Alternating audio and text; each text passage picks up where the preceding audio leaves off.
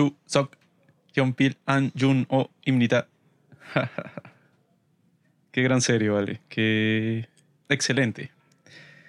Se llama DP. ¿Sabes qué significa DP? Yo sí sé.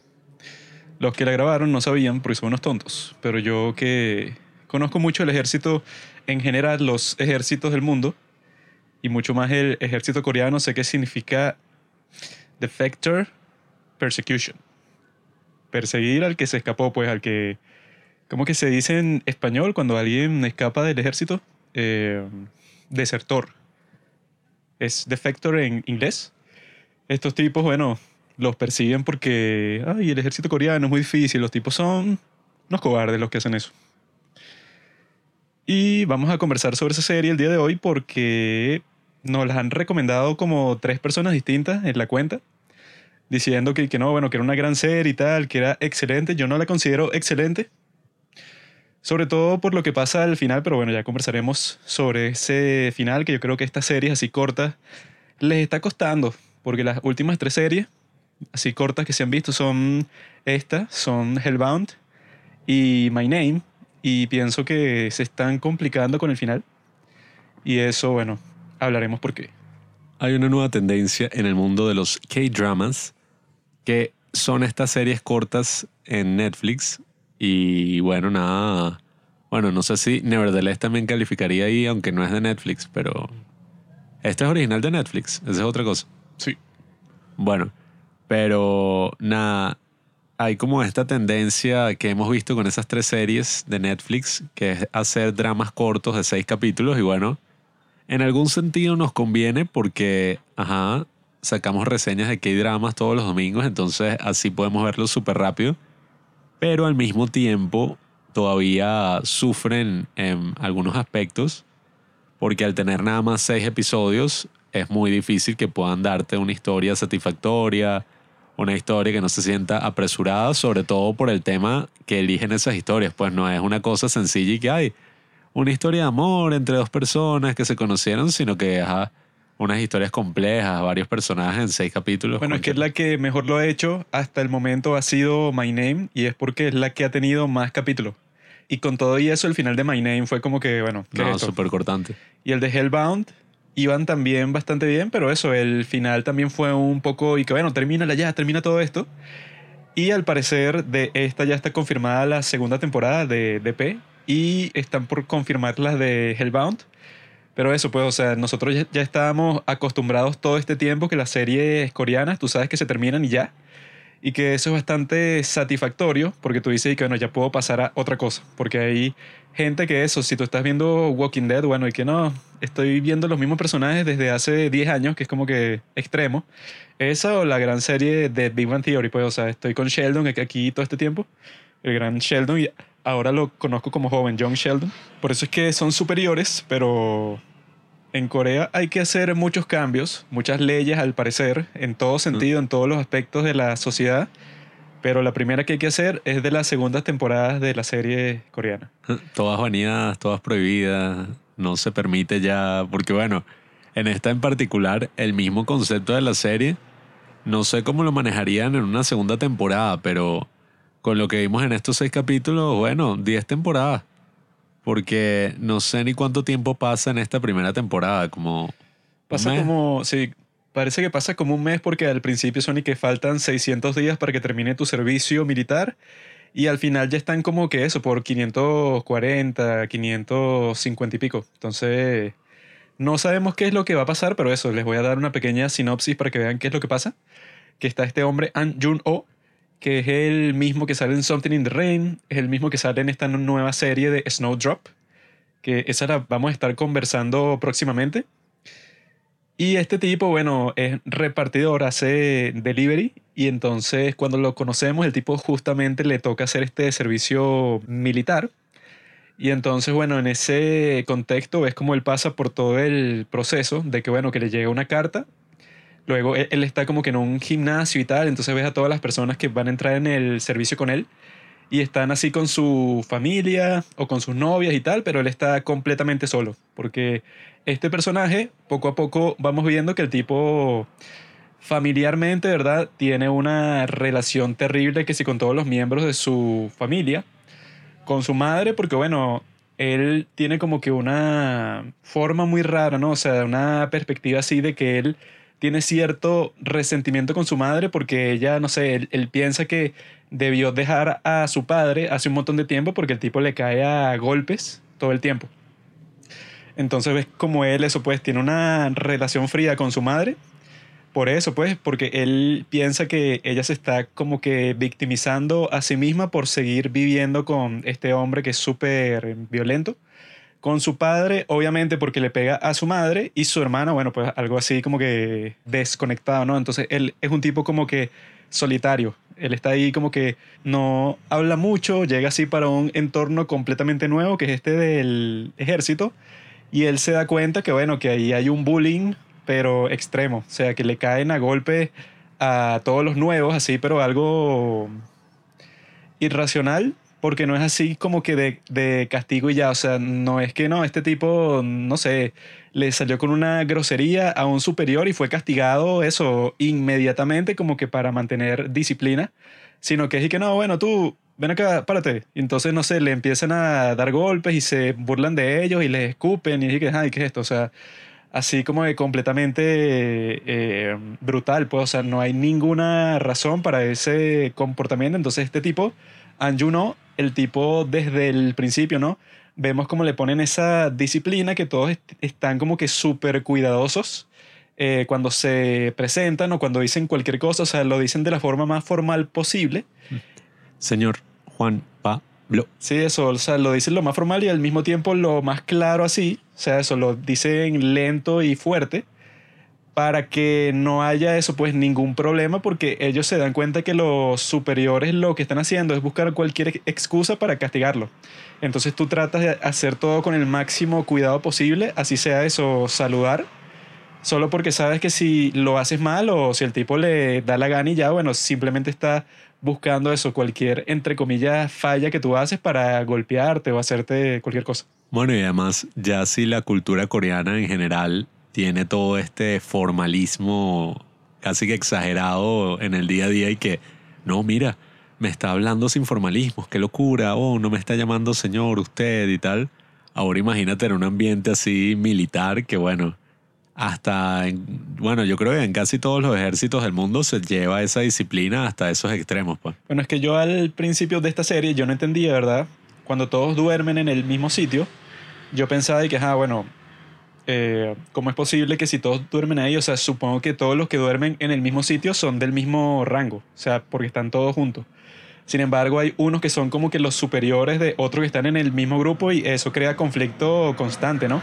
Dicen que eso era así antes, pero después fue que se les prendió el bombillo y fue que, bueno, es estúpido que duerman, ¿verdad? Eh, personas con todo tipo de cargos distintos, tanto eso, gente que sea que si sargento, capitán, private, o sea, todos esos cargos, ¿verdad? Por alguna razón vivían juntos. Entonces eso crea todo tipo de problema porque eso, pues, o sea, tú no vas a querer hacer absolutamente nada, o sea, que si de limpiar o de cualquier cosa que tenga que ver con disciplina que tú puedas hacer en ese contexto, tú no vas a querer hacerlo, sino que va a ser y que, bueno, dile al principiante, al tipo que acaba de entrar, que se encarga de las cosas eso más desagradables en cuanto a las personas cuando viven juntas. Entonces, dicen que lo que pasaba antes en el ejército de Corea es que todos vivían juntos en el mismo sitio y bueno, eso crea eso, lo que se ve en la serie, que cada cinco minutos y que, oye tú, cabo, que acabas de entrar, mira, te voy a meter un golpe porque tú eres un estúpido, o sea, eso pues, o sea, cosa al azar. Es gracioso incluso que todos duermen en el piso, ajá, la cultura coreana y todo, pero duermen todos uno al lado del otro así en el piso, como con una luz roja, ¿no? Que les ponen. A mí al principio lo que me llamó la atención fue eso, pues, o sea, de por qué pones a los nuevos y a los superiores en el mismo sitio porque obviamente que eso va a crear constantemente una rivalidad que va a ser y que bueno, eh, yo tengo el control sobre toda esta gente y como cuando yo entré, a mí también me golpearon, me acosaron, me fastidiaron, me presionaron de todas las maneras posibles, entonces yo también se los voy a hacer a todos los que estén en esta zona, ¿no? Dicen que ya para este punto han dejado de hacer eso, o sea, porque era algo obvio. Y que bueno, eso, después la serie, eh, ves como este tipo, Anju no, ¿ah? Han Juno, le dan el puesto eso de DP, pues, o sea, que, que no, tú con este tipo van para la ciudad y tal, o sea, que ese es que sí el privilegio más grande de todos, porque de resto estás ahí metido todo el día, bueno, aburriéndote y haciendo que si puros trabajos cualquiera, porque es que, bueno, si no estás en guerra, eso no, tienes como que razón de ser, pues, o sea, tú eres un soldado, pero no hay ningún conflicto. Entonces lo que te hacen es que te ponen a dar vueltas por todo eso y eso, hacer que si trabajos de jardinería, limpiar, hacer cualquier cosa solo para que estés ocupado, pues.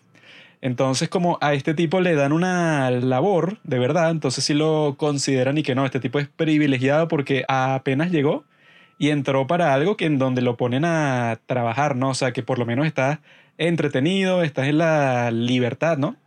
Y entonces, bueno, pasan todo tipo de peripecias y cosas así porque, bueno, tienen que buscar a todos estos desertores que cada uno tiene una historia súper particular. Y la idea con cada uno es ir viendo como que los distintos aspectos de que, bueno, en ese servicio ocurren todo tipo de abuso físico, sexual, psicológico, todo. Y entonces vas viendo eso, pues, o sea, cuál es la realidad del servicio de ahí.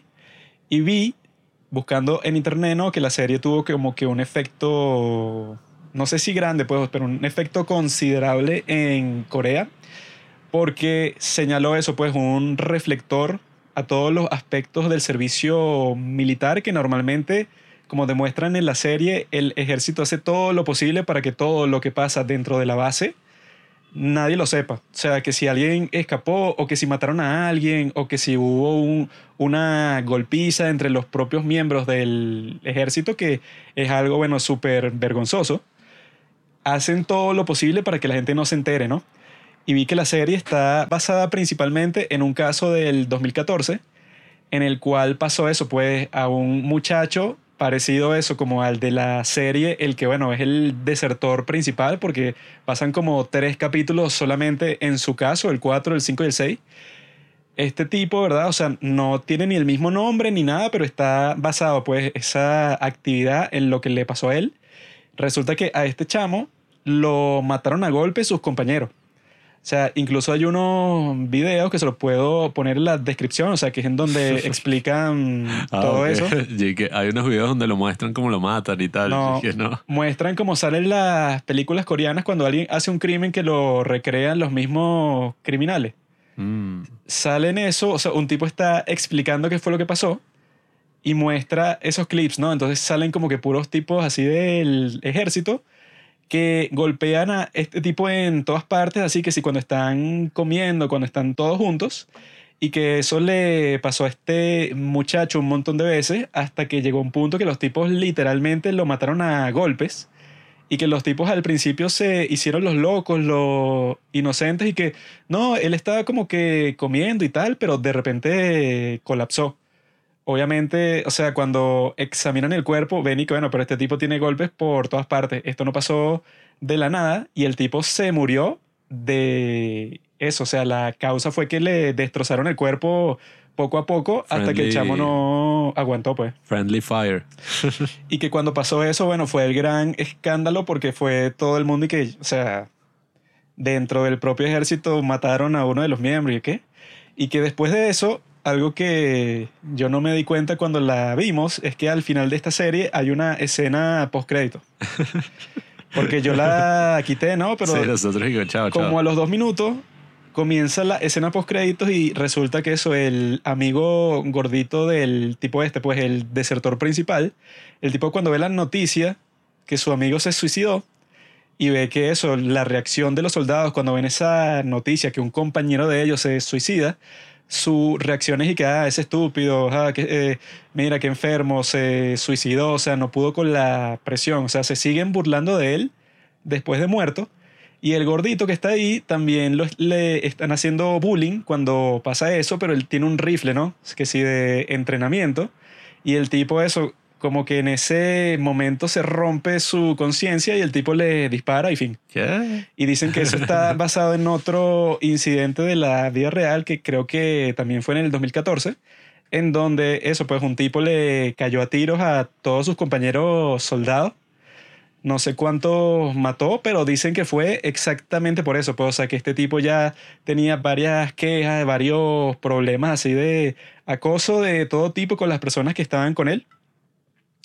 Eso, pues le hicieron una investigación después de que pasó todo eso y se dieron cuenta que, bueno, que el tipo lo que lo hizo hacer eso fue todos los problemas, pues, o sea, que tuvo con sus compañeros y que dicen que porque se estrenó esta serie, dicen que fue una de las razones principales por las que van a abolir ese servicio de DP, que dice el ejército que, que ellos ya planeaban hacer eso antes desde el 2018, pero otra gente dice que eso es mentira porque, bueno, quizás será un plan, pero que ellos en realidad no lo iban a hacer. Em, pero gracias a que esta serie eso puso este asunto a la mirada de todo el público, fue como que el, detonante, pues, y que, ah, bueno, ahora sí lo vamos a cancelar porque, bueno, ya todo el mundo se dio cuenta que esta situación em, trae problemas, pero no es cancelarlo completamente, sino que supuestamente se lo van a dar a los soldados profesionales, o sea, los tipos que sí están contratados en el ejército de Corea porque hasta el momento, como se ve en la serie, se lo daban a cualquiera y que mira tú, quieres ser DP. Entonces, bueno, si se lo das a cualquiera, obviamente que los tipos no se lo van a tomar en serio como se ve en el capítulo 1. Y eso puede dar origen a todo tipo de problemas. En cambio, eso, pues si tienes a unos tipos que tú sabes que si tienen otras motivaciones en ese servicio es posible, pues, o sea, que sea como que un poco más eh, bien hecho sin embargo, eso pues el problema principal de la serie no es ningún DP ni nada, sino eso es como que, bueno... Bueno, es que eso es lo que iba a eh, preguntar. Esa es la situación, pero el problema no es ese, el problema es el acoso que hay. Porque lo de DP se vería como algo negativo, al menos en el contexto de la serie. Ajá, te muestran eso del primer capítulo y tal, pero los de DP son los buenos de la película. No, bueno, es que yo vi unos tipos en YouTube que decían que en realidad los tipos que los ponen en ese servicio no se lo toman muy en serio, sino que dicen que, bueno, a mí qué me importa si alguien desertó, O sea, me ponen en, este trabajo y es chévere porque voy para la ciudad y puedo hacer todas las cosas que quiero. Pero eso, pues yo no me voy a tomar en serio y que tengo que atraparlo, porque este tipo, si yo lo atrapo, entonces me lo llevo para el cuartel y entonces mi sargento. Sino si es gente que solo va a estar en el ejército por los 18 meses que dice la ley, eh, dice y que bueno, o sea, si lo atrapo o no lo atrapo, a mí qué me importa. Y esa es la sinopsis. bueno, fue una sinopsis un poco extraña. Sí, bueno. Eh, pero bueno, es que tampoco hay mucho que contar con esta serie, más allá de, qué sé yo, los personajes y tal, que, bueno, en cuanto a personajes, sí, la serie creo que hizo un buen trabajo porque el personaje de An Jun-ho eh, está interesante si bien no sabemos casi nada de él, oye, el tipo al principio es como un tipo así traumado, que se nota que ha habido cosas fuertes. Y nada, está su compañero, que Juanqui resaltó mientras la veíamos, que es el mismo que aparece en Train to Busan 2 o Península, como uno de los peores villanos en la historia del cine. Pero bueno, aparece este tipo que es como un actor un poco peculiar, ¿no? La forma en que actúa. Eh, actuó bien, ¿no? Sí, o sea, no lo digo en el mal sentido, sino un tipo particular sobre todo para estar en el ejército así, teniendo ese rol, es extraño. Bueno, es que el tipo es como que un papel ahí bastante joven, pero el tipo tiene como que rostro así de viejo, no sé, o sea, sí. tipo medio raro. Eh, y bueno, nada, y está el gran actor que aparece en todos los buenos K-dramas, el de Moon Lovers, el de Reply 1988, el que hace el papá, eh, que bueno, aquí hace como del tipo así jefe de DP. Y nada, como que más o menos cada personaje tiene ahí su pequeño desarrollo y sus propios problemas, su pequeño arco argumental. En el caso de Ayuho, no sé, es como que, bueno, nada, este tipo que está entrando en el ejército porque todo es desde su perspectiva. Y, oye, en sí la serie está interesante porque hay un aspecto muy eh, recalcado que te lo ponen al principio de todos los episodios que es que según la ley de Corea, tú tienes que hacer un servicio militar obligatorio. Entonces, bueno, si es algo que casi que todos los coreanos hombres deben hacer, uno se pregunta y que, bueno, en algo que es así obligatorio, en algo que hace todo el mundo, ¿qué pasa si tú llegas y te encuentras en una situación de mierda? O sea, si tú llegas y te están haciendo bullying, te están tratando de la mierda, te golpean, te no sé, abusan sexualmente como le hicieron al tipo, o sea, si te pasa todo eso y es algo que literalmente todos han hecho, ahí es que uno se pone a sospechar porque yo sí me preguntaba cuando eso aparece en algunos que dramas y en otras cosas que he visto que, que ay, se va al servicio militar. Y yo que, coye, no sé qué le harían a esos bichos así de K-drama, o sea, esos actores, el K-pop, Bueno, cantante. Yo lo que vi es que si tú eres así un tipo muy famoso y bueno, al fin y al cabo, en algún momento tienes que hacer ese servicio sí o sí. Cuando pasa eso y que lo más probable es que te den un trato preferencial y que coño, este es el gran cantante, así que no le hagan nada a él, porque obviamente si a ti te hacen algo ahí y después tú eres un tipo que en Instagram tiene, no sé, como dos millones de seguidores y tú dices y que mira, fulanito, cuando yo estaba en las barracas el tipo me puso, no sé, una bomba de pintura en el casillero. Y que bueno, No, a ese, es que, a ese tipo que hizo eso lo van a matar. Bueno, es que la serie sí explora ese aspecto interesante a manera de crítica y creo que eso es lo que más prometía de la serie. Era mostrar cómo es esa dinámica del ejército en Corea, que yo creo que en general en el mundo también, o sea, en los distintos ejércitos deben pasar cosas así. Y no es por excusar, ay, no, sí, tal, sino que, conchale, es una realidad un poco maldita porque, ajá, si tú tienes que entrar en el ejército, no sé, uno puede tener varias visiones, como hemos hablado. Eh, yo no es que sea una persona y que, no, los ejércitos son unos malditos, soy antiguerra completamente, qué sé yo. Pero sí pienso a veces que, coño, esas dinámicas que tienen los ejércitos así, tienen como, ajá, sus cosas buenas en lo de que se crea disciplina y se crean, qué sé yo, estas máquinas así de matar y no sé qué broma. Pero también tienen muchos aspectos negativos que son esa, no sé, cadena de mando súper férrea. Y lo que uno suele ver cuando la gente que no, yo por eso no voto por un militar, al menos en Latinoamérica. Y yo no voto por un militar y tal, porque esos se creen que son superiores a todo el mundo. Eso es y que no, mira, un civil. Y bueno, eso de como se ve en esta serie, como el jefe actúa así, como un hijo de puta, que bueno, también es algo que aparece en muchas series de Corea. El jefe siempre es un desgraciado.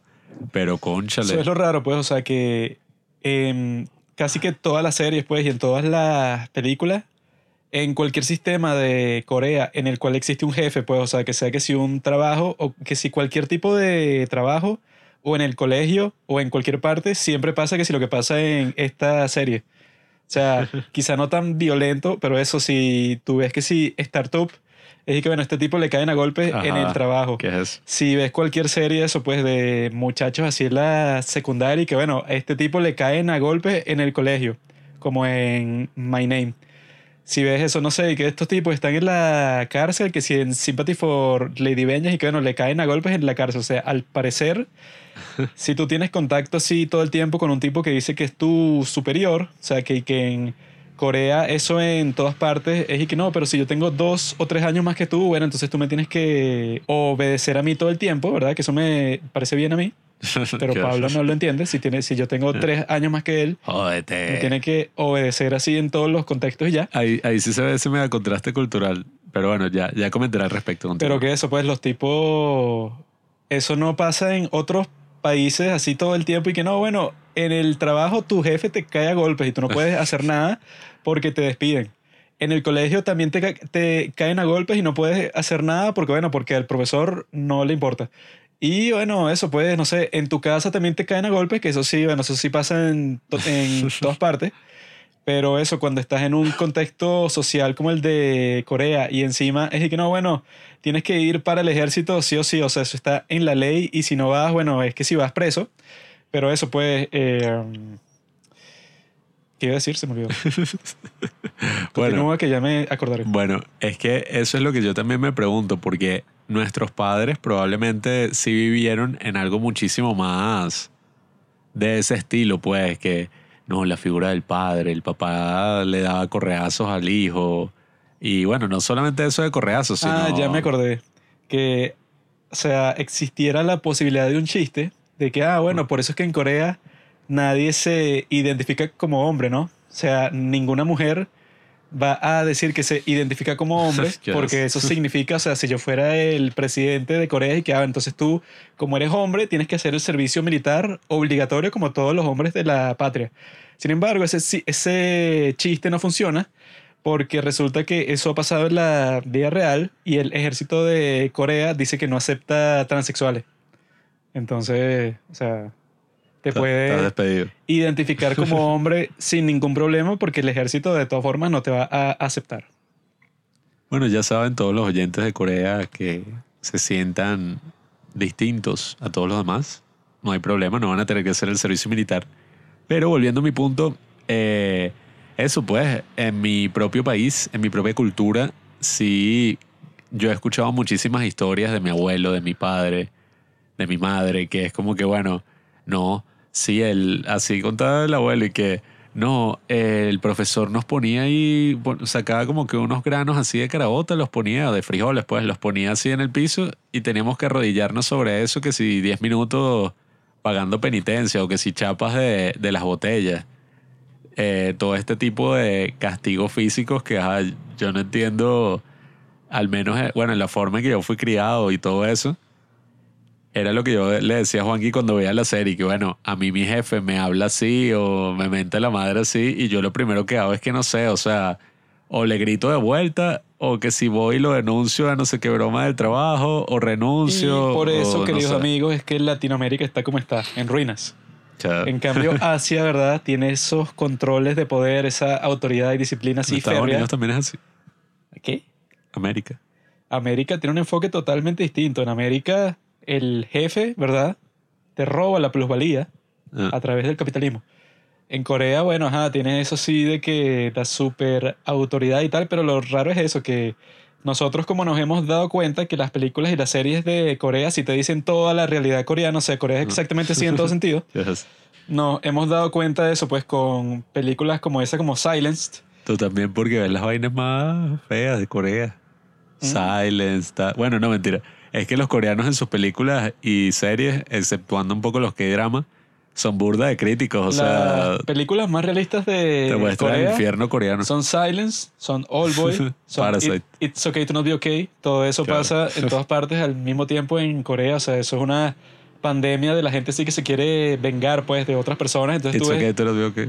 tú en Corea cuando vas así por la calle debes ver todo el tiempo eso, pues gente acuchillándose, cayéndose a tiros por, no sé, por qué no, es que tú violaste a mi hermana hace 15 años. Esos tienen unas ideas ahí bien distorsionadas de algunos temas. Yo me he dado cuenta viendo las series que es y que, primero que nada, con la idea del suicidio. Que si alguien se suicida y que fue mi culpa porque no sé qué broma, tal. Que bueno, ajá, ese es un sentimiento quizás natural en esa circunstancia terrible.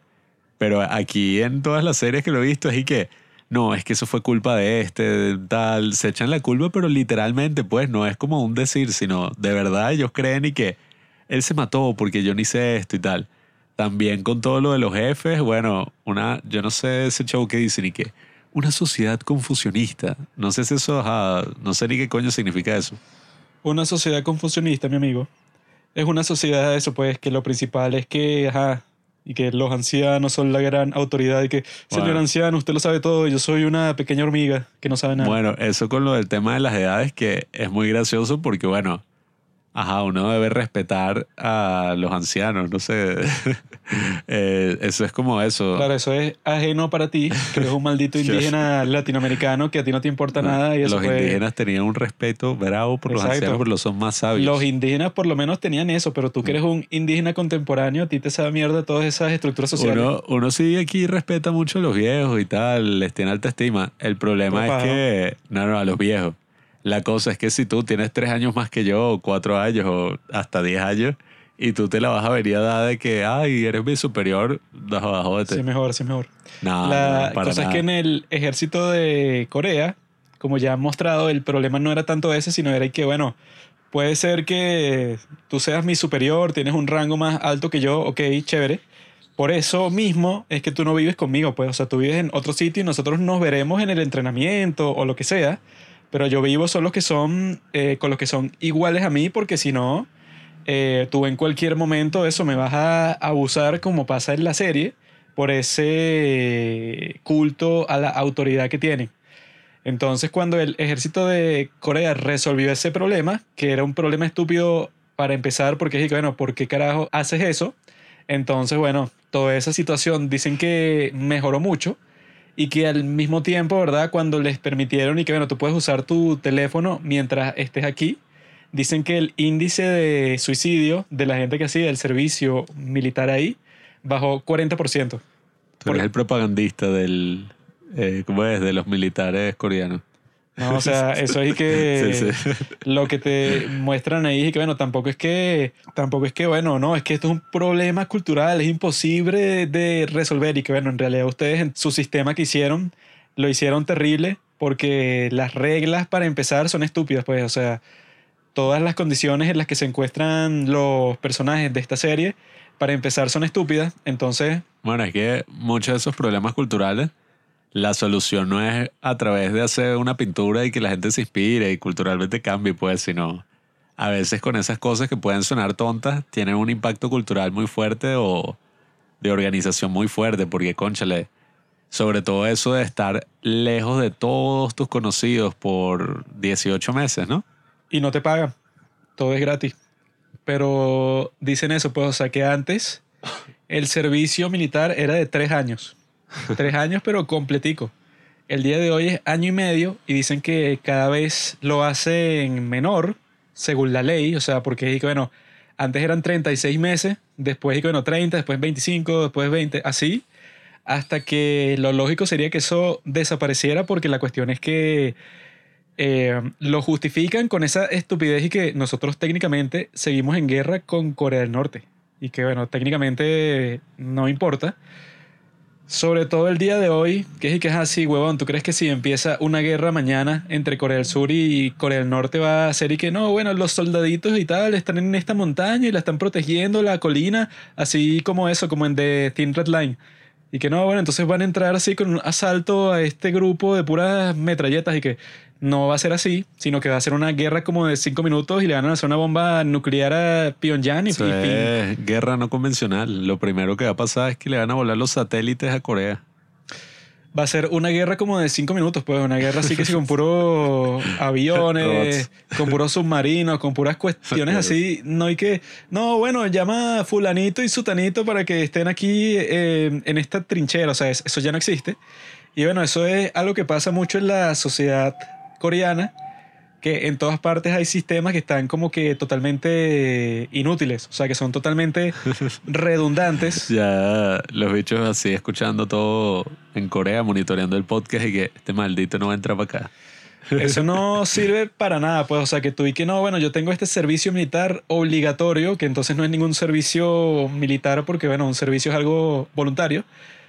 Y que no, bueno, todos los hombres en Corea, todos lo tienen que hacer porque en cualquier momento la guerra y que, bueno, eso habrá tenido sentido cuando empezó eso, que fue en los años 50.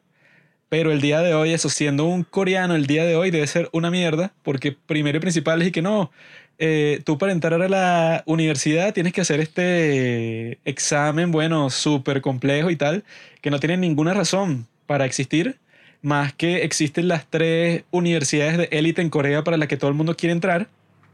Por eso es que hay que tener este super filtro para ver si entran cuando pudiera existir otras universidades que se formen. Pues, o sea, los, los tipos tienen como que un monopolio. Cuando hay que, bueno, si eso no existiera, no hay razón para tener un filtro así tan irracionalmente severo.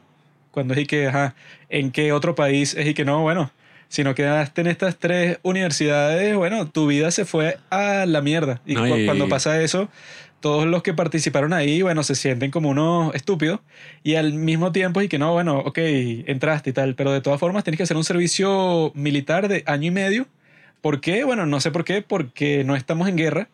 Y si hubiera guerra, ustedes tampoco participarían, porque esta no va a ser una guerra, eso pues, entre solamente ni Corea del Sur ni Corea del Norte, sino que la realidad es que si, si existiera una guerra entre las dos Coreas, sería una guerra entre Estados Unidos y China. y Estados Unidos no va a mandar soldados a ningún sitio, sino que ya sería pues una tercera guerra mundial nuclear completamente, pues.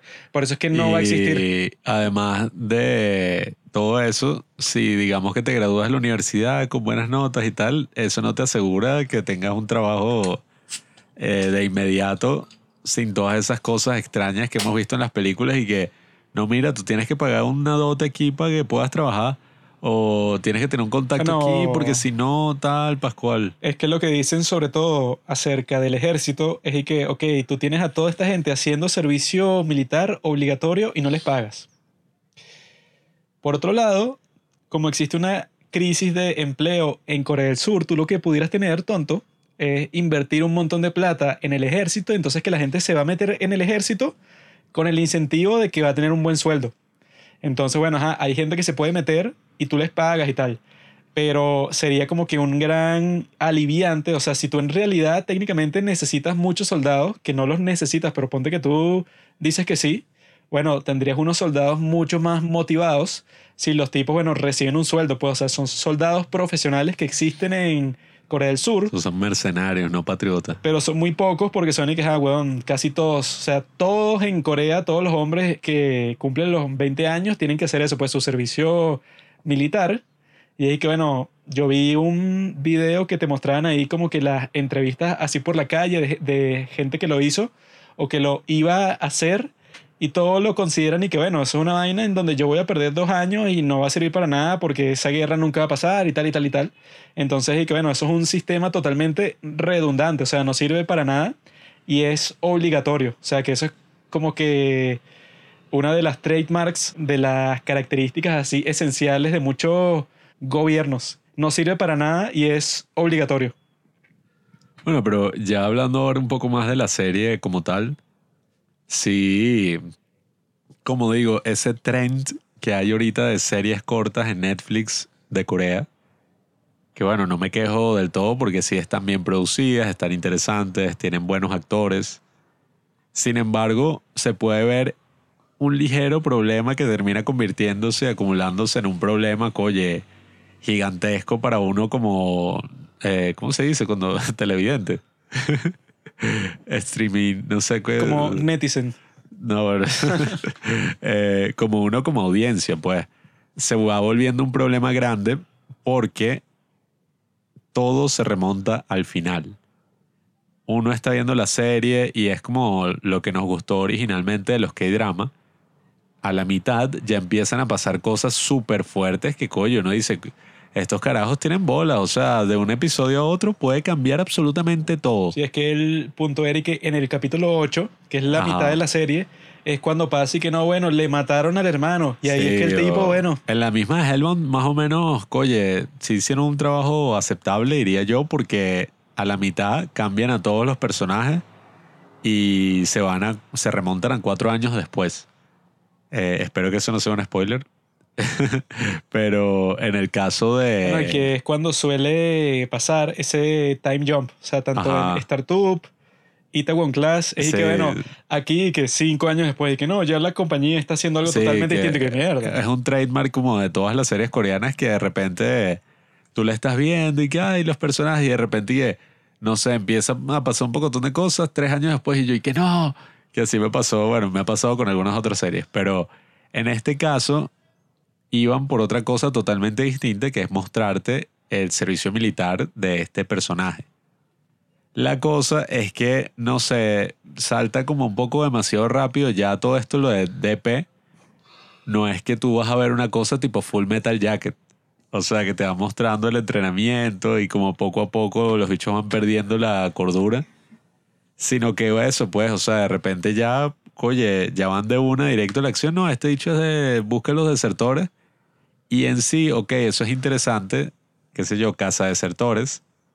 Pero, ajá, o sea, yo estaba como que lo que estabas diciendo al principio, qué emoción tendría alguien así de buscar un carajo que está haciendo un servicio militar obligatorio y todo ese tema es y que bueno, lo va a buscar para traérselo de vuelta a que el tipo todo molesto haga el servicio y le sigan haciendo bullying. Todos ellos ya están conscientes de que les hacen bullying en todas partes.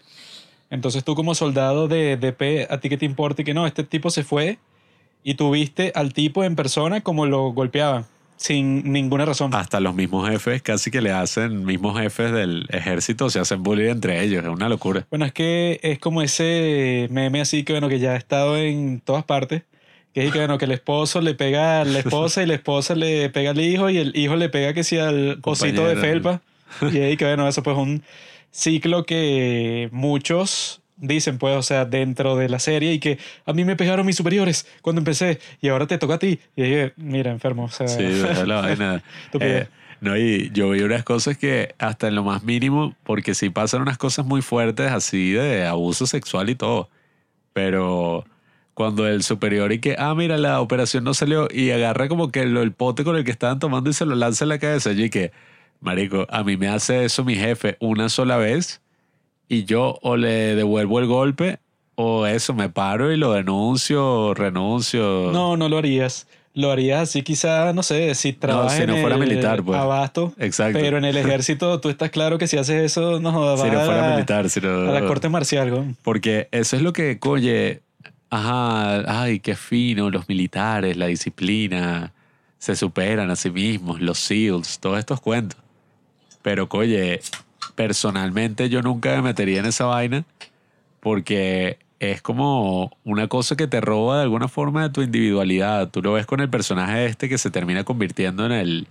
No es el villano, es como el, no sé, el que hizo de Sánchez en Hotel del Luna. Bueno, es que esta serie, eso, pues, o sea, yo creo que no tienen claro en realidad una estructura así. Sí, sí. Porque, o sea, tú ves a Es ese como no sé personaje y no sabes si es el villano o si es la víctima o si qué coño es. Bueno, yo diría que es un poco más la víctima, pero este personaje, pues, que es el que le pasan y hace todas las peripecias en la serie, era un tipo que dibujaba webtoons, o sea, era un tipo que le gustaba el anime y era maestro así de niño.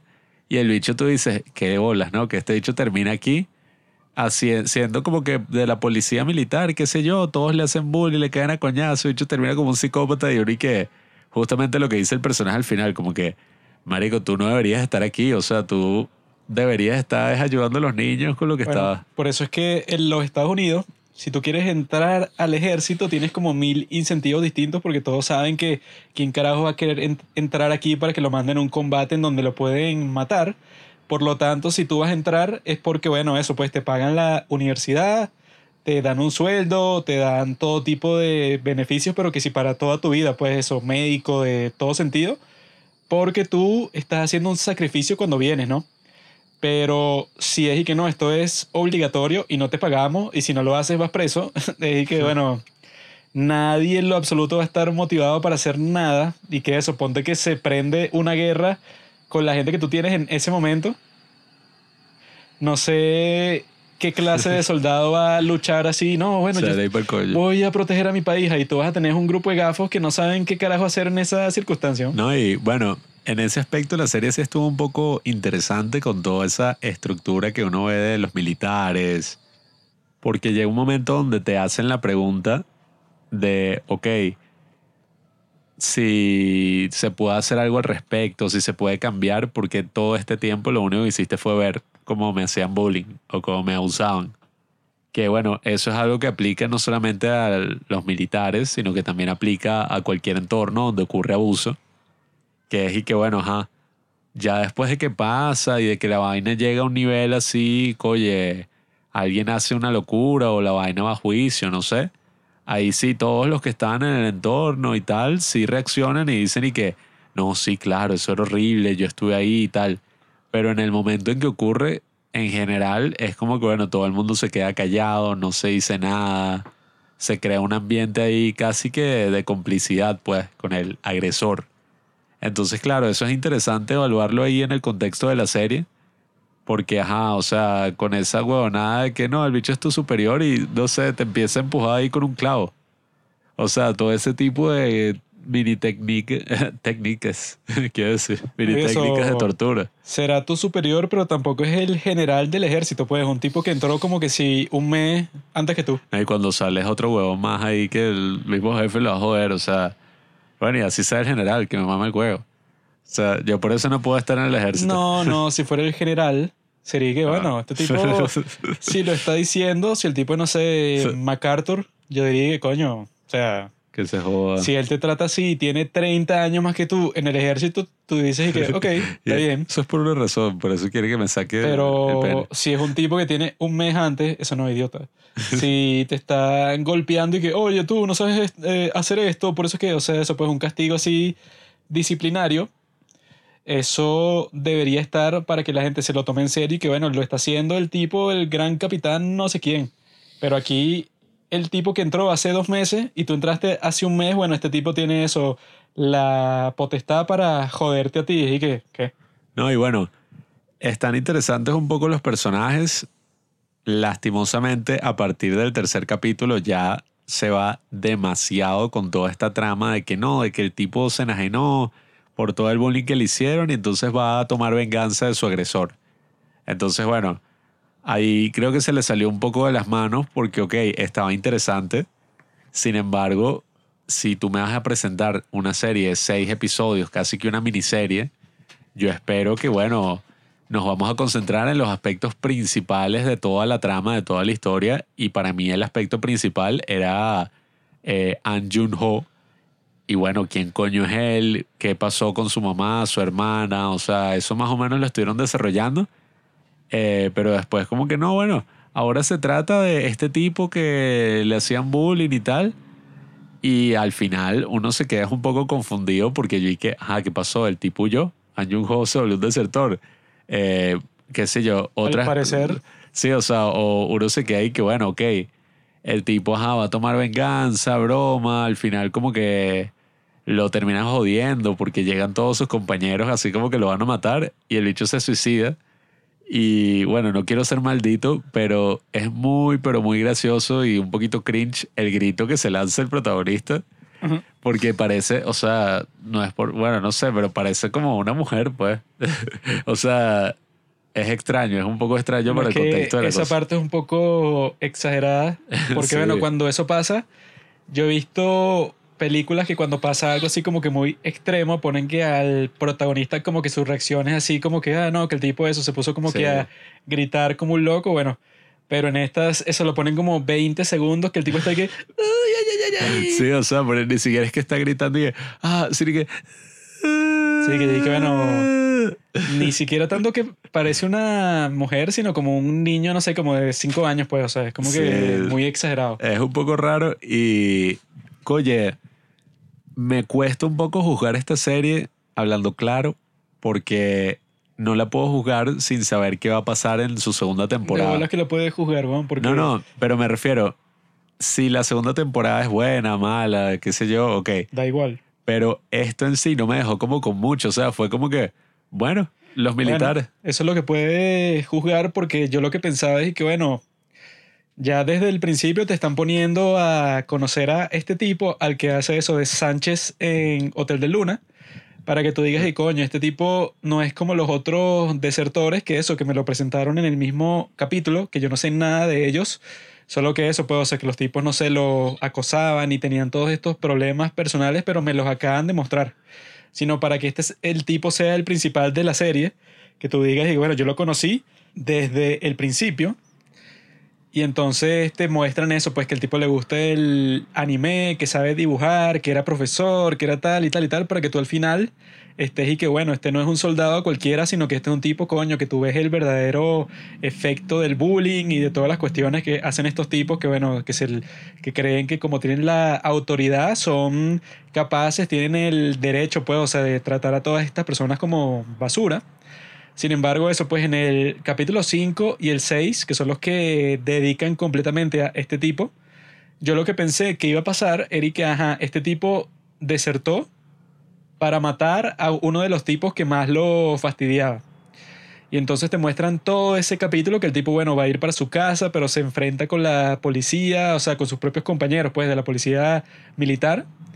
Y el tipo llega para la casa del otro, pero como el protagonista ya le había avisado, entonces el tipo le cae a golpes con un bate y eso, pero Eli que ve que está temblando y dice que tú me tienes miedo y sale corriendo y yo que, ok, esto es súper estúpido porque el tipo nunca hubiera hecho eso, o sea, si tú te lo tomas en serio, pues, o sea, si ves la historia como algo real, tú dices que, ok, este tipo te abusó por un montón de tiempo. Tanto así que tú desertaste para llegar ahí y para matarlo a él y cuando tuviste el chance de hacerlo porque el tipo eso lo, corta con el cuchillo, en vez de hacer eso sale corriendo y, y, que no, es que él me tuvo miedo, entonces yo después en el próximo capítulo es que lo agarra y lo empieza a torturar.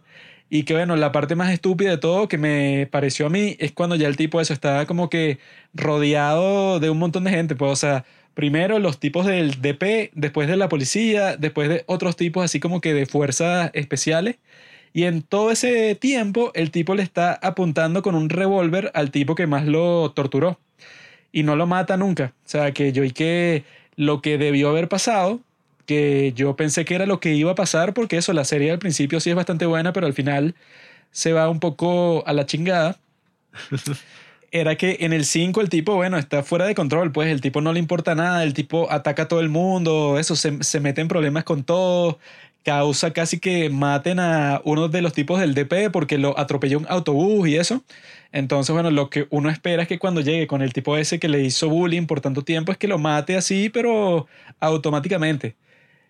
Y yo pensaba que, claro, en el 5 el tipo lo mata y todos se quedan en shock, todos y que coño, esto es que nosotros la cagamos ya feo porque este tipo, bueno, era alguien totalmente pacífico, un tipo que casi no hablaba, un tipo que lo que hacía era hacer dibujo, fanático del anime y tal.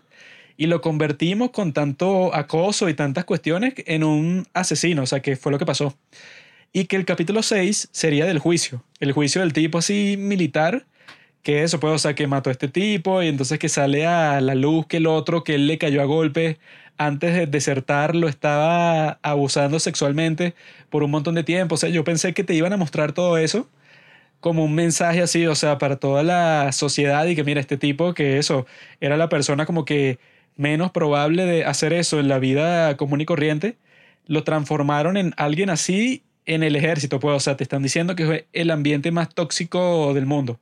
Sin embargo, los tipos yo creo que eso se volvieron un 8 en el final se confundieron todos porque los tipos dijeron, no, entonces él no lo mató y salió corriendo, pero después volvió y lo torturó y después vienen estos tipos, pero él no lo mata, sino que se suicida. O sea, eso a mí me pareció como que, bueno, la confusión más grande del mundo porque había una solución muchísimo más instintiva que era la que yo estaba pensando eso, que el último capítulo sea el juicio, que los juicios, bueno, tienes la situación dramática de que, bueno, viene un testigo y está que si todo el público ahí como que viendo y que, bueno, el sargento, el capitán, todos están en el juicio que sí, testificando y que, bueno, sí, yo estaba consciente del problema, pero no me di cuenta y que sea algo público, o sea, eso tenía mucho potencial, pero la forma en que lo muestran es que no, bueno, él lo buscó, este tipo que le hizo bullying y lo torturó y, después se suicidó. El tipo parecía el Joker. O sea, ya sí, un punto que, reía de un montón de vainas y que bueno... El villano y tal, y cuando él no era ningún villano en verdad. Sí, o sea, yo creo que ese punto que estaba haciendo la serie cuando muestre que no, él era profesor y le gustaba estar con los niños y eh, educarlos y tal, era que si la persona más bondadosa del mundo, antes de entrar aquí, ese era el mensaje, ¿no?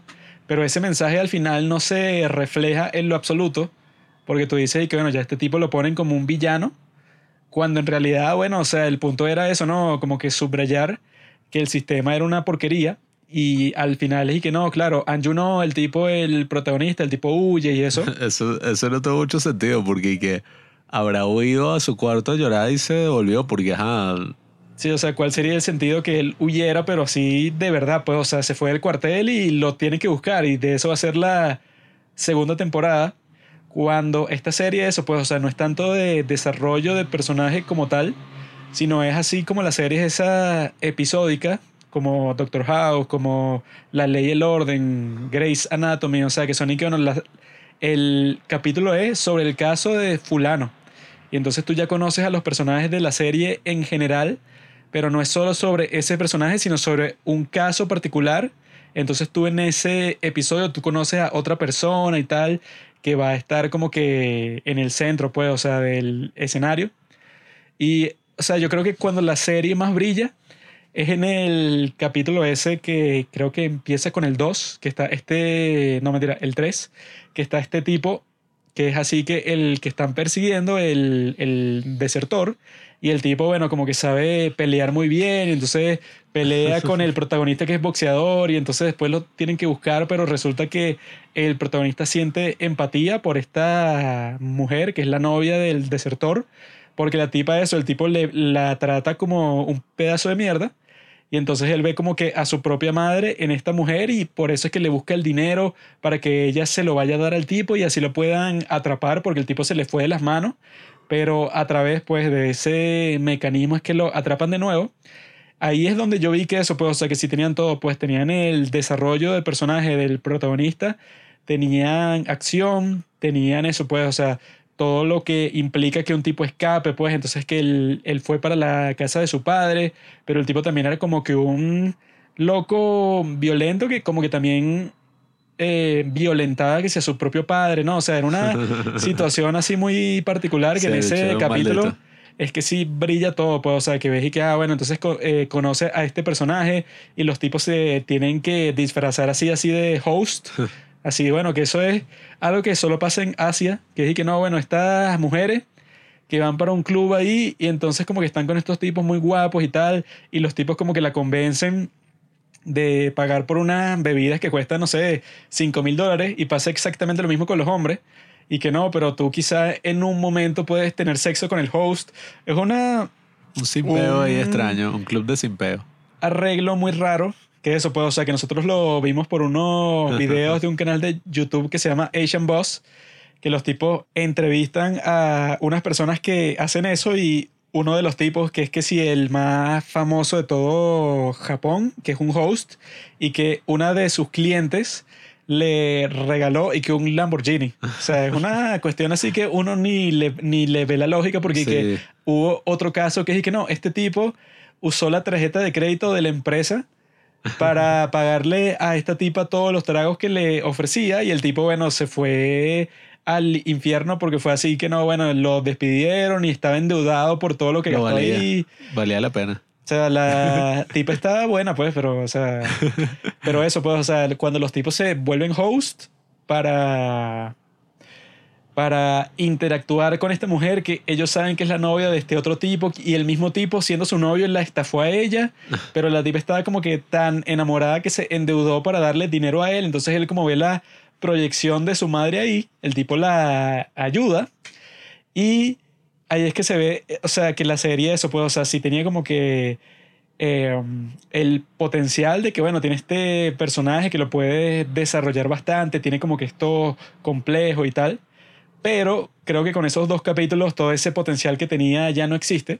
Por eso es que el hecho de que exista una segunda temporada y que ay, no sé ni qué va a salir, pues, porque eh, luego de que pasó todo eso, supongo que todo ese sistema, ¿verdad?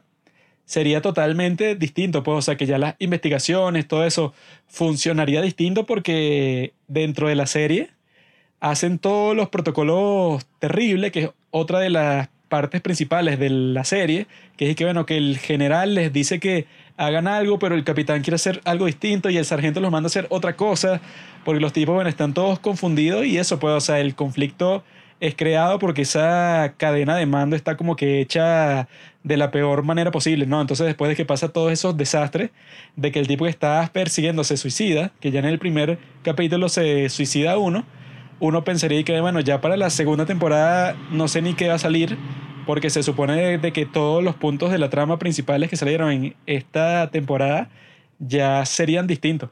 Esta sería una serie interesante si fueran 16 episodios o incluso hasta 20 episodios y pudiera dedicar una parte considerable a ver estas distintas historias de gente que desertó, al mismo tiempo ver cómo vamos explorando el pasado del protagonista y cómo lo termina superando o qué sé yo, enfrentándose a él. Pero no, o sea, la serie toca uno que otro aspecto y se queda demasiado reducida por los pocos episodios que tiene, hasta el punto que es lo que te digo, pues me quedé un poquito vacío en general, porque ok, está interesante un poco la conversación que se tiene, pero como historia, particularmente, no siento que haya cerrado absolutamente nada, que más bien la historia que me presentaron no era la historia de An Jun-ho, sino era la historia del tipo este que, coye, le hicieron bullying y se murió. Entonces, coye, no sé si la recomendaría, quizás si sale una segunda temporada que es buena, sí la recomendaría. Yo creo que no. Pero prefiero que, coye, vayan a ver Full Metal Jacket la primera mitad y experimenten algo parecido. No, y que eso, una serie como Hotel del Luna, que es una obra maestra, también es episódica, pero es y que, bueno, cada caso que tú vas viendo, ¿no? Le agrega algo como que al concepto general de toda la serie, y que son 16. Cada capítulo dura que sí, hora y media, entonces tienen todo el tiempo del mundo para desarrollar lo que les dé la gana y de todos los personajes, hasta el punto que en esa serie, que son como seis personajes principales, al final todos los desarrollan, pero 100%. En cambio, en esta, eso también es episódica en el sentido ese, pues, de que tú conoces como que una nueva historia todos los capítulos. Pero en esta, bueno, eso pues se queda cortísima. Llega un punto que tú estás y que, o sea, que eso pues, o sea, que el protagonista, el supuesto protagonista Anju no, no les da tiempo para nada. Pues el tipo al final es relevante porque el tipo tiene como que una moralidad así, eso, que se sacrifica por los demás y porque sabe boxear, pues, o sea, como que esas son las dos cosas que lo hacen importante a él dentro de la historia pero en realidad sí, pues, o sea, esta historia no es tanto su historia, pues. No, y que, no sé, espero estar equivocado, pero por lo que tiene la pinta es que van a ir sacando más y más series así, más cortas en Netflix y bueno, ahora Disney Plus, que bueno, jódanse que nosotros lo teníamos porque estábamos esperando la nueva serie esta de Jisoo y ahora y que no, no, no. Para Latinoamérica tienes que tener este otro servicio y que, que hijo de puta. Snowdrop, que esa es la estafa que tienen, que es que no, bueno, claro, el combo Disney Plus más Star Plus. y en Star Plus tienen no sé qué canal y tienes deportes y tal. Y que a mí no me interesa eso, hermano. Yo quería ver Snowdrop en el maldito servicio de streaming que eso, que ya está contratado por un montón de tiempo. Pero no puedo porque no, no lo van a estrenar así en Latinoamérica, no sé por qué. Yo espero que, oye, si van a seguir sacando series así, sean de conceptos un poco más reducidos al estilo My Name, que aunque se haya vuelto un culo al final, al menos la historia yo no me la imagino de 16 episodios. Sí, eso, pues. My Name sí se ve que desde el principio fue que, bueno, esta historia es tal, o sea, esta historia la adaptamos al formato. En cambio, en esta fue que no, no sé, o sea, esta sí no la pensaron adaptar en lo absoluto. No, y bueno. Sino que fue que no, son seis capítulos y ya se terminaron. No sé si va a durar más o. La producción está muy buena en todas estas series de Netflix, bueno, exceptuando el CGI de Hellbound. Pero, o sea, están burdas, bien producidas. Ay. el cigarro. Eh, están burdas, bien producidas. Sin embargo, Oye, espero que la razón por la que hacen estas series no sea únicamente económica. Eso sí me da un poco de miedo, ¿sabes? Que sé que... No creo. No, no, no es rentable hacer 16 capítulos así sin saber si a la gente le va a gustar, no le va a gustar, con tanta producción. Creo que el rol de hacer las series esas de 16 capítulos son de las cadenas televisivas de Corea del Sur, que sí, JTBC y todas esas cuestiones. Y Netflix es y que, bueno, o sea, yo podría competir con todo contra estos tipos, como lo están haciendo con otras series, que sí, bueno, Crash Landing on You y tal, o cosas de ese estilo. Pero al mismo tiempo, ¿verdad? O sea, es como que muy forzado que que Netflix también produce eso, sino que ellos pueden crear pues un espacio para su propio tipo de series, como han hecho con todas las series en todas partes del mundo, que bueno, que en Alemania pasa exactamente lo mismo, todas las series son de seis capítulos por temporada, y si tiene éxito sacan otra temporada, pero ya pues, o sea, ya no, eso pues de How to Sell Drugs Online Fast, son tres temporadas, pero que se ve que está justificado desde el principio porque tienen como que ya todas las series de Alemania, todas, todas, todas son de seis capítulos y ya. O sea, ya ese es como que un formato de Netflix que lo tienen ya pautado. Barbarians, tienen una que se llama La Ola, todas son así, todas son de seis. Por los tipos, eso puede ser. de la ola es lo del profesor que hace el ejercicio en el salón, ¿no? Eh, es algo así, pero o sea, es como que basado en eso, pero una serie, pero no es un profesor, sino un tipo ahí, eso, un vándalo. Pero eso, pues ya los tipos lo tienen así pautado en Alemania y parece que les ha funcionado porque es súper práctico. O sea, que sean series cortas de seis capítulos. La diferencia es que las series de Alemania son, o sea, cuando son de seis capítulos, cada capítulo es que sí, media hora. Entonces eso pues, o sea, es como que todo más comprimido. Y que bueno, supongo que Netflix está diciendo que, ajá, yo no solo estoy produciendo series en Corea, sino en todo el mundo, pues. Entonces no puedo estar produciendo, no sé, ponte 10 series al año que todas sean de 16 capítulos, no es práctico. Y que así, pues, o sea, si, si los tipos después de Squid Game estaban destinando 500 millones de dólares para producir series en Corea del Sur nada más, quiere decir que los tipos, bueno, tendrán su estrategia, pero yo les digo eso, pues, o sea, que yo gratis los puedo ayudar a escribir guiones para su serie. Sobre todo para los finales, que los finales como que los tipos se vuelven un 8 completamente. Iremos a hacer un webtoon. Me llaman a mí y yo les digo que mira, mi bro, eso, ese final con ese tipo no tiene sentido.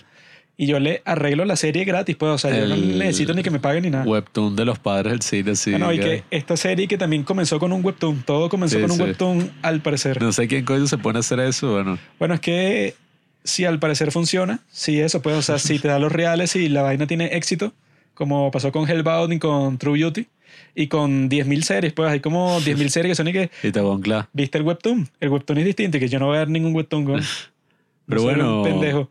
camaradas, yo les recomiendo que vean la primera mitad de Full Metal. Jacket. Tú eres un pobre inculto. ¿Mm?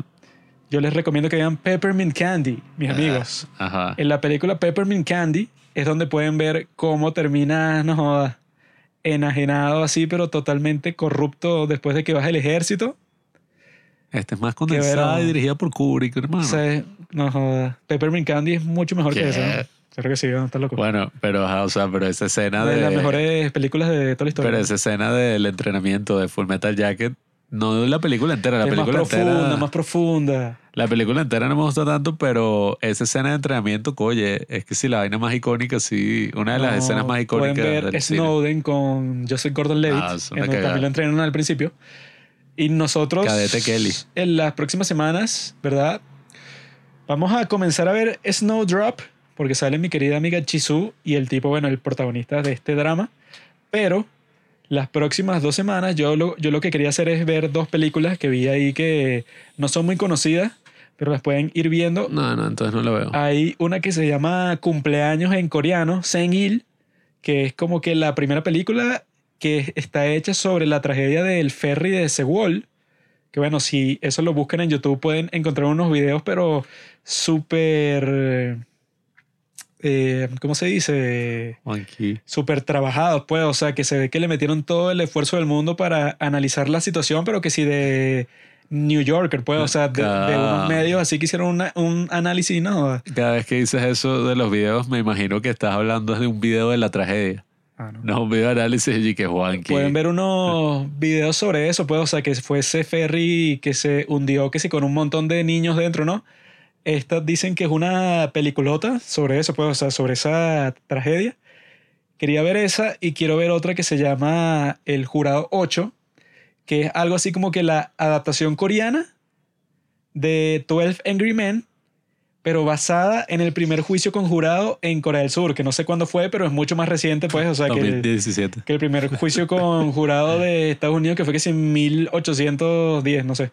Pero eso, pues, o sea, pueden ver toda esa cuestión de que nosotros nos vamos a concentrar en esas dos películas, las pueden buscar esa. Una es Jurado 8 y la otra es Sen-il, cumpleaños en coreano. Porque eso, pues, se ven que, bueno, estos malditos coreanos hacen películas sobre todos los temas que existen. Y luego de eso, vamos a hacer la de Snowdrop, porque esa es la que más quiero ver. Porque no joda, ha tenido un hype que sí desde hace un año, pues, y que no, la nu- nueva serie con Chisu y de Disney Plus y tal y tal y tal. Eso deberíamos ver si nuestras compañeras y amigas de los otros podcasts de qué dramas la van a ver. A ver si hacemos una esa la va a ver todo el mundo, bro. Deberíamos hacer una pequeña colaboración ahí. Quiero ver esa y quiero ver otra que creo que se llama Happiness. Creo, no, no sé. No, creo que esa es otra. Pero hay una de Netflix, que no me acuerdo el nombre, que la protagoniza la tipa esta de Itaewon Class, Kim Da-mi, Ah, ya, yo creí que que, está decías en el de- colegio, así como que en el bachillerato. Creí que decías la del asistente del rey, una vaina así. Esa también la quiero ver, pero después. eso no la- Estás loco. No. Esa con Quería Kim Da-mi, la de. Itaewon Class, se ve bastante buena y está en Netflix, que es lo más lógico. Pongan la maldita serie en Netflix y deben de fastidiar con Yo la mierda de Kisasian. quiero ver What's Wrong with Secretary Kim. Quiero ver la de el este que están sacando el remake en Japón. La que parece Baxun Chan. ¿Cómo que se llama? Eh, My Love from the Star. Ajá, quiero ver eso. Quiero ver eh, Strong Woman Do Bong So. Pero bueno, ya saben, estén pendientes ahí con las nuevas que vienen porque eso... Eso es lo bueno, como sacan tantas películas de todos los temas de la historia en Corea, bueno, tenemos contenido como para 10 años más. Y nos falta ahí evaluar algunas filmografías interesantes. No molestes. Así Eso que amigos, ya saben, vean todo, vean esa- esas dos películas para que estén listos para esa, esos comentarios. Y vean Snowdrop a pesar de que nos traicionaron a nosotros los latinoamericanos. Año. Gracias por escuchar Los Padres del Cine. Síguenos en Instagram en arroba los padres del cine para enterarte de los nuevos capítulos que iremos publicando. Si nos escuchas por Apple Podcast, déjanos una reseña. Si no, disfruta escuchándonos en todas las aplicaciones por las que puedas descargar podcast.